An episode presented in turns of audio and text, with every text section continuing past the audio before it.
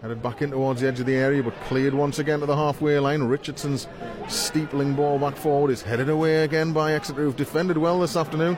And now they're looking to attack down the right hand side, and there's a real chance for T- uh, Williams to get away down the right. He's in the box here. Fraser Kerr tries to slow him down. He skips inside onto his left foot. Good save. Follow up. He's got to be offside. Is he? It's stayed out somehow. Phillips made two extraordinary saves there. Follow ups surely should have gone into the net though.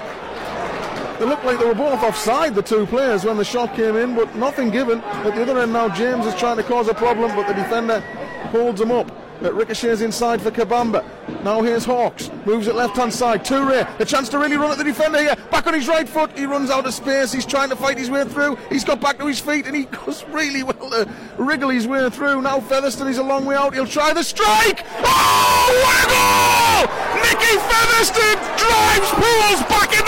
contention with an absolute stunner right into the top corner of the net. And with 17 minutes left, Pools might just have a foot left back in this cup tie. What a hit from Nicky Featherstone. Absolutely extraordinary. It just kept on rising. The goalkeeper, Maxted, had no chance. And Killip balls it out left hand side for Hawks. Hawks aware of the traffic behind him and Pools work it really nicely up the touchline. Here's Toure looking to try and take on the wing back Randell Williams. Oh, he's given him it back though. And Pools trying to fight for the second ball. It falls for Toure again here.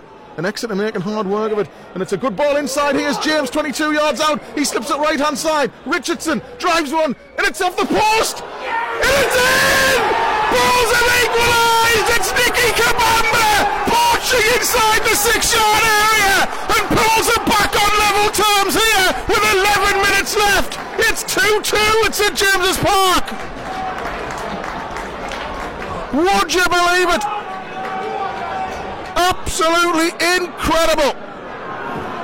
Well, it was Kenton Richardson's shot that cannoned off the cro- off the post there. I don't think Maxted got a clean fist on it. It popped out and Kabamba was on the scene. And Pools have levelled things up here. An astonishing fight back. Exeter looked so in control. They were defending with authority. But Pools have found their way through twice, and this cup tie is back in the balance.